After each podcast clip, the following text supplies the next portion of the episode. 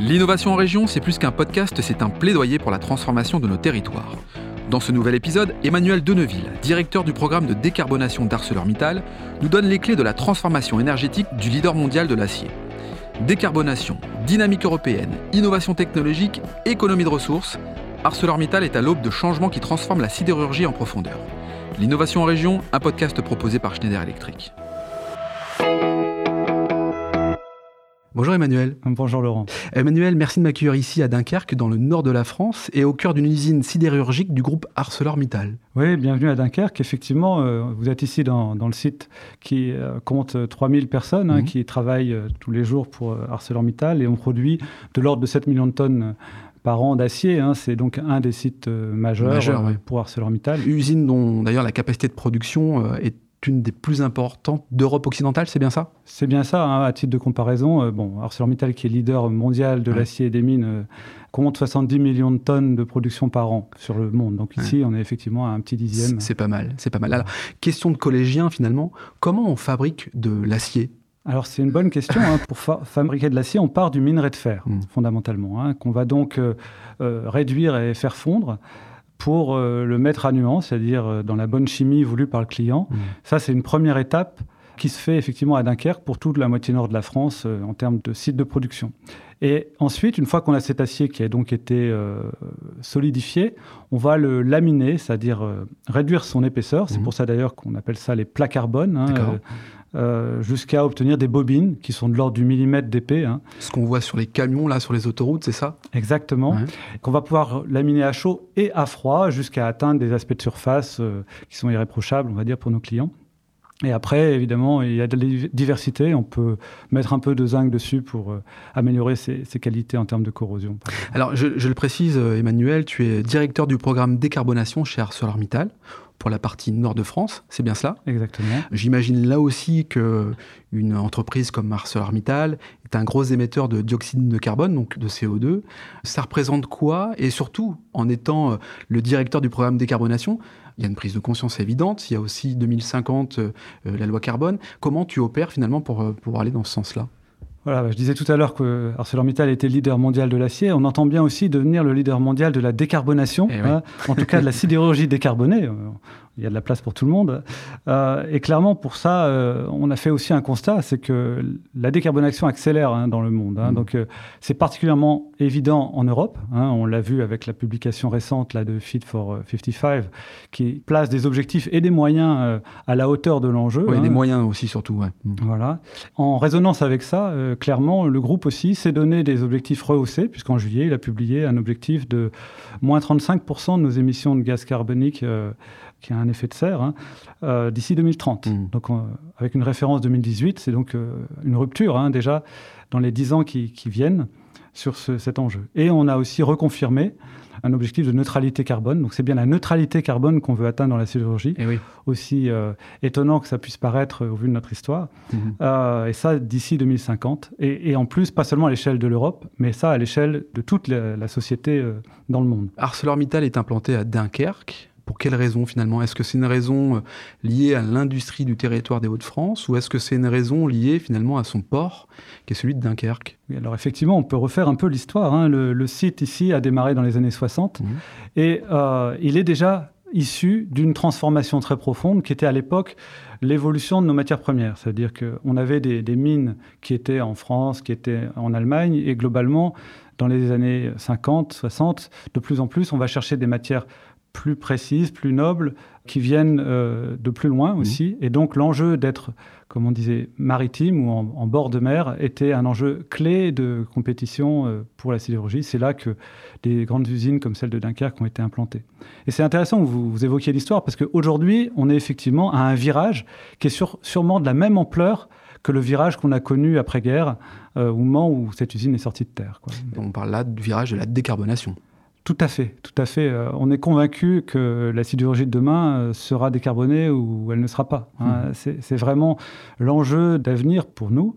C'est d'autant mieux que c'est aussi un enjeu où on est tous concernés euh, comme citoyens ou comme entreprise pour aller dans cette direction. Là, les deux se rejoignent bien dans l'énergie qu'on met aujourd'hui sur ce sujet. Hein.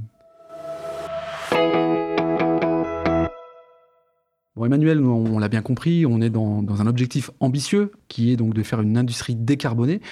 Concrètement, c'est quoi une industrie euh, décarbonée? À quoi ça ressemble? Quelles sont les, initiatives à prendre, euh, les objectifs à atteindre? Comment ça se passe euh, chez ArcelorMittal alors vous l'avez dit, hein, à partir du moment où on se place déjà dans la perspective d'une neutralité carbone, ce n'est pas des petites améliorations qui vont permettre d'atteindre ce, genre de résultats. On, parle bien d'une transformation profonde, c'est-à-dire de repenser fondamentalement notre appareil productif dans la sidérurgie euh, et, ça, ça va s'appuyer sur plusieurs leviers, parce qu'effectivement, ce ne sera pas un seul levier qui va nous permettre d'atteindre ces niveaux de, décarbonation. Donc le premier levier, et qui est innovant déjà, hein, c'est euh, de jouer à fond la circularité de l'acier. Hein, vous le savez sans doute, l'acier est recyclable à l'infini. Mmh. Euh, et ben, ce levier-là, on l'utilisait déjà par le passé, puisque dans une recette pour fabriquer, on va dire, une tonne d'acier neuf, on utilise déjà depuis longtemps on va dire une centaine de kilos d'acier qu'on appelle post-consommation. Mmh. Alors ça a une vertu en termes de recyclage de l'acier, mais ça a aussi une vertu en termes de carbone et d'émissions de, gaz à effet de serre, puisque cet acier usagé, il est déjà presque comme il faut pour euh, en faire un acier neuf. Et oui, pour le recycler. voilà. En mmh. gros, il va, s'agir de le faire fondre simplement. Mmh. Alors je, simplifie hein, quand je dis ça. mais euh, là, on a un levier. Et donc on va déjà, et c'est notre premier projet pour Dunkerque, hein, qui se met en œuvre dès l'année prochaine, euh, doubler finalement la quantité d'acier post-consommation qu'on va utiliser dans la recette de notre fabrication d'acier.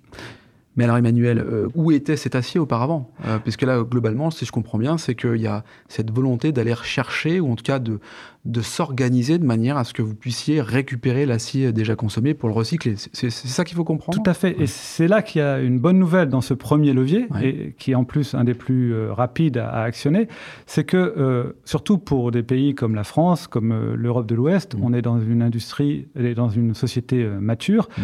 où il y a des, des quantités d'acier à recycler importantes. Donc quelque part, le gisement de fer, il est sous nos pieds, et c'est un avantage par rapport au fer qu'on va aller chercher dans d'autres continent, même si on, est content d'être sur le bord de mer pour ça. Donc là, il y a un enjeu de circularité. Euh, de souveraineté aussi mmh. pour la France et pour l'Europe. Il faut savoir que la France comme l'Europe sont exportatrices aujourd'hui de cet acier post-consommation. Donc quelque part, plutôt que d'envoyer notre acier loin oh.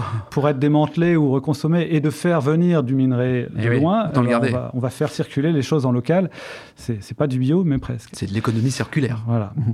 Donc c'est le premier euh, enjeu, avec, comme vous l'avez compris, euh, des enjeux carbone à la clé, ne serait-ce que déjà pour le transport. Bien sûr. Maintenant, ça suffira pas, cette, ce levier. Si on fait que ça, on va progresser de 10%, 20% peut-être. C'est pas suffisant. Mais on n'arrivera pas à, aux 30% voulus ou 35% pour 2030 et encore moins à la neutralité carbone.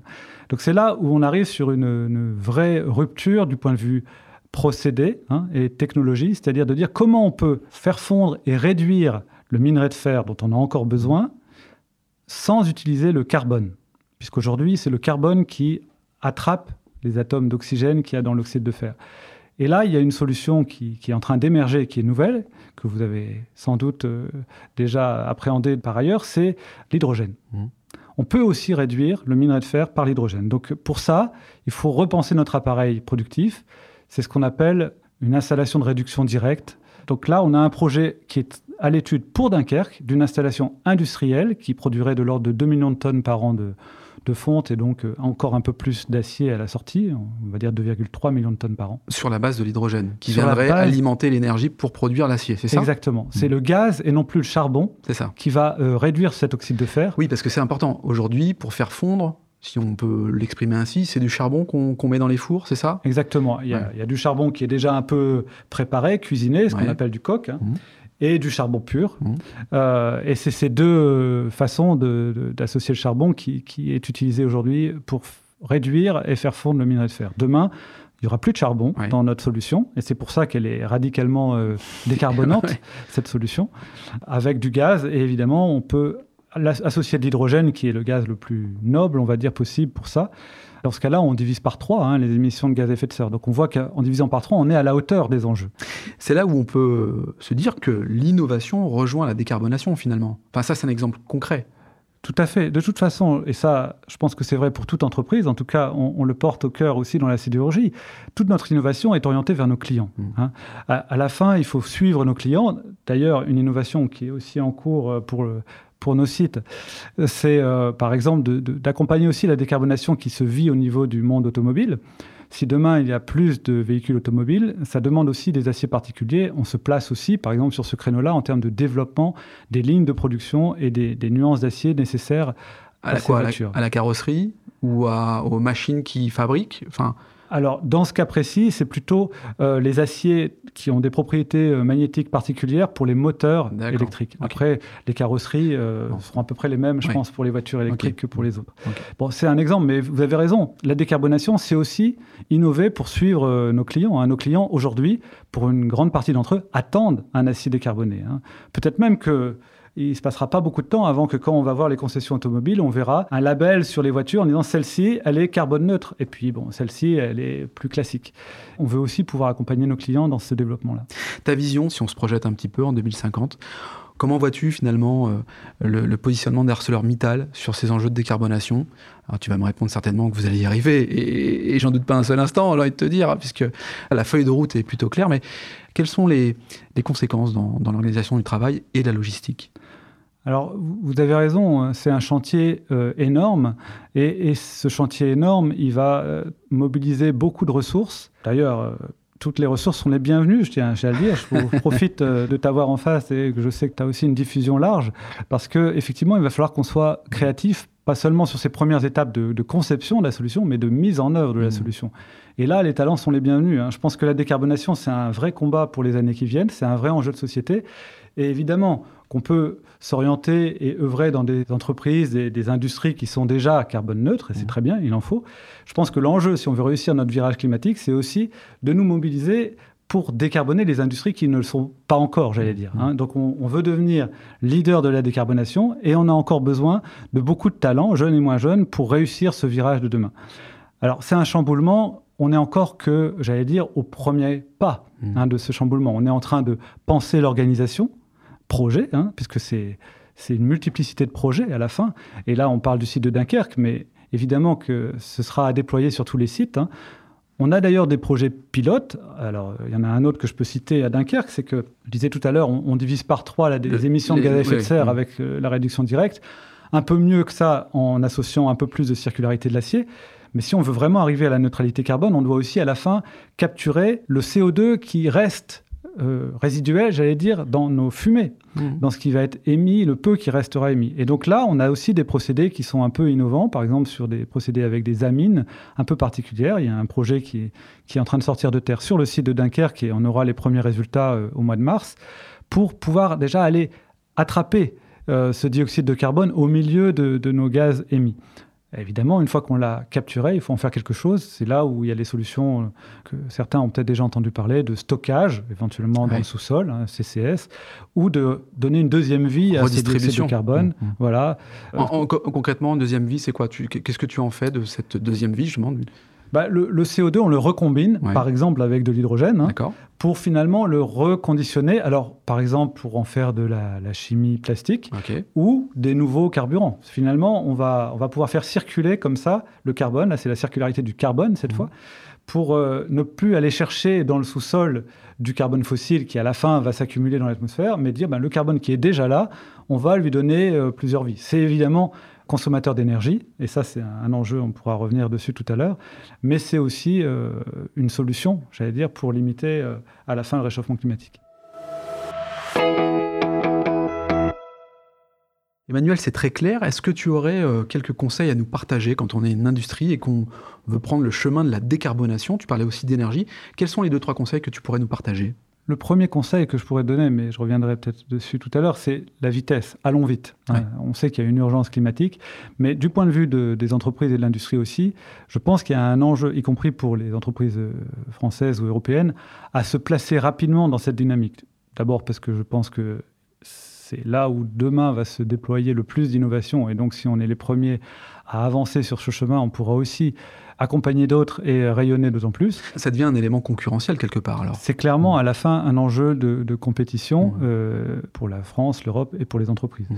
Le deuxième enjeu, c'est d'être attentif à la problématique énergétique. Eh Parce que quand on parle de décarbonation, au final, qu'est-ce qui se trame en toile de fond? C'est une transition énergétique. Hein, le ministère l'a très bien compris. On va abandonner certaines sources d'énergie comme le charbon. Mmh. L'enjeu, c'est de, développer en parallèle, par exemple, la disponibilité de, la ressource électrique. Clairement, on sait faire aujourd'hui de l'électricité non carbonée. Mmh, mmh. Il y a plusieurs solutions. Nous, dans l'industrie, on est très ouvert là-dessus. En tout cas, ce qui est sûr, c'est que demain, on aura besoin de cette énergie en continu. Donc l'énergie verte, hein, comme on dit, est renouvelable et la bienvenue, en gardant en tête cette équation du volume massif d'énergie que demande l'industrie euh, demain. Donc euh, effectivement, c'est des, gigawatts hein, dont on parle, hein. c'est des volumes très importants. Aussi pour l'hydrogène, puisque quand on parle de la solution hydrogène, elle est elle-même très euh, liée à l'équation de la disponibilité et du prix abordable de l'électricité. Ce que tu veux dire par là, c'est que globalement, les besoins sont très conséquents dans une industrie comme la tienne, chez ArcelorMittal en tout cas, et que par ailleurs, de l'autre côté, sur des énergies non fossiles, euh, c'est un peu délicat d'avoir le, volume nécessaire pour faire tourner euh, ArcelorMittal. C'est comme ça qu'on doit euh, l'analyser? Tu l'as bien formulé. Hein. C'est clair que aujourd'hui, nous, on est une usine qui tourne 24 heures sur 24, 365 mmh. jours sur 365.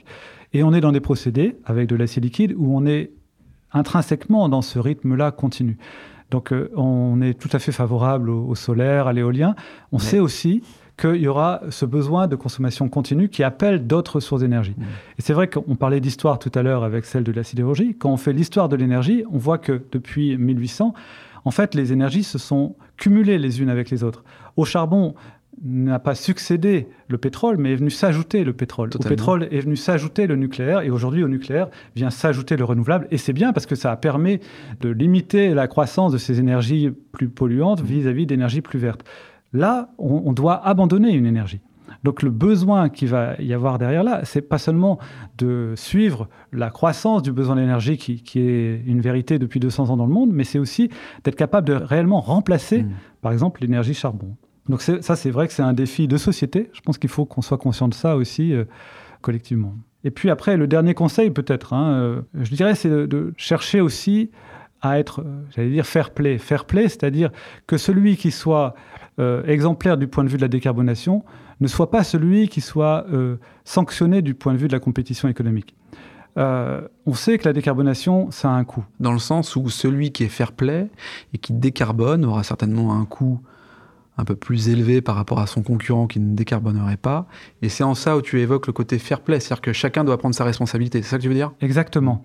Et il ne faudrait pas qu'on se retrouve dans un système où euh, celui qui est plus vertueux, hmm. qui a fait le virage euh, de la transition énergétique un peu avant les autres, euh, se retrouve pénalisé parce que le marché, la structure de la concurrence est telle que bah, il se retrouve avec des surcoûts, ça c'est sûr, parce que hmm. la décarbonation amène des coûts d'investissement hmm. et des coûts d'opération supplémentaires mais finalement euh, n'est pas le retour de, son investissement vis-à-vis de ceux qui euh, restent sur un schéma carboné. Donc ça, c'est des discussions qu'on a évidemment avec nos partenaires, les institutions, que ce soit au niveau... Alors Dunkerque, on est évidemment très soutenu et je tiens à, le, saluer euh, au niveau local, mais on est aussi en, discussion régulière avec la région, mmh. la France, et on s'inscrit évidemment dans tous les programmes de soutien à la décarbonation de l'Europe. Ces discussions-là sont clés pour ouvrir la voie à une solution technico-économique de cette euh, décarbonation et, qui permettra à tout le monde à la fin d'y aller. Emmanuel, rendez-vous en, 2050. Merci de m'avoir accueilli chez toi. merci Laurent. Merci d'avoir participé au podcast de l'innovation en région, un format proposé par Schneider Electric. Si cet épisode vous donne envie d'aller plus loin, c'est l'occasion d'en parler à Antoine Chartres, directeur régional Grand Nord. Bonjour Antoine. Bonjour Laurent. Antoine, peux-tu nous dire comment passer de l'idée aux actes lorsque l'on veut se transformer? Laurent, c'est très simple. Les sujets de transformation digitale, de décarbonation et d'électrification sont au cœur de la stratégie Schneider Electric. Et comme on a pu l'entendre dans ce podcast, l'ambition de Schneider Electric est d'accompagner les entreprises du territoire sur ces enjeux de transformation. Pour entrer en contact avec nous, rien de plus simple, le site internet www.se.com ou mon profil LinkedIn où je me ferai un plaisir de vous répondre. C'est très simple. Merci Antoine. Merci Laurent.